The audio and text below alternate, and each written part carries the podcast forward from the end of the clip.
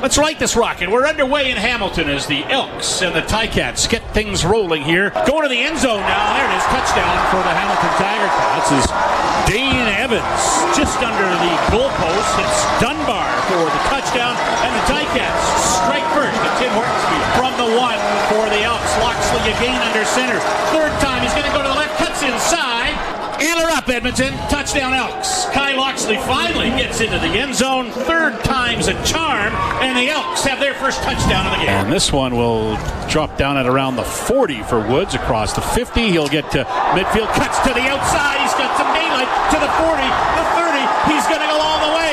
10, 5, touchdown Ticats. Ford takes a drop back, looks to the left side, throws, and that is intercepted. Intercepted just inside the 15 yard line.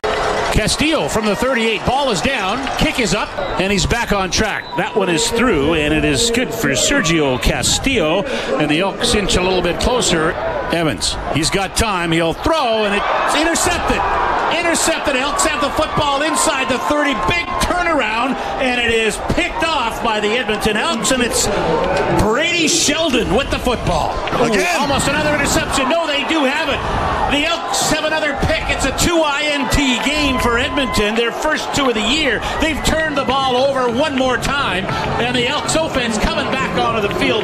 Thomas with the interception for Edmonton. Ford with it. He'll throw complete.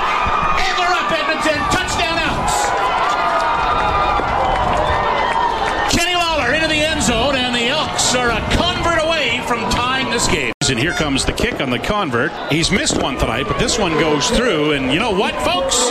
We're even Steven here at Tim Hortons Field. Dane Evans, five yards back, center to wait for it. Running back to his right, three receivers to his left, two to the right. There's the keeper by Evans. He's Fumble. got the football.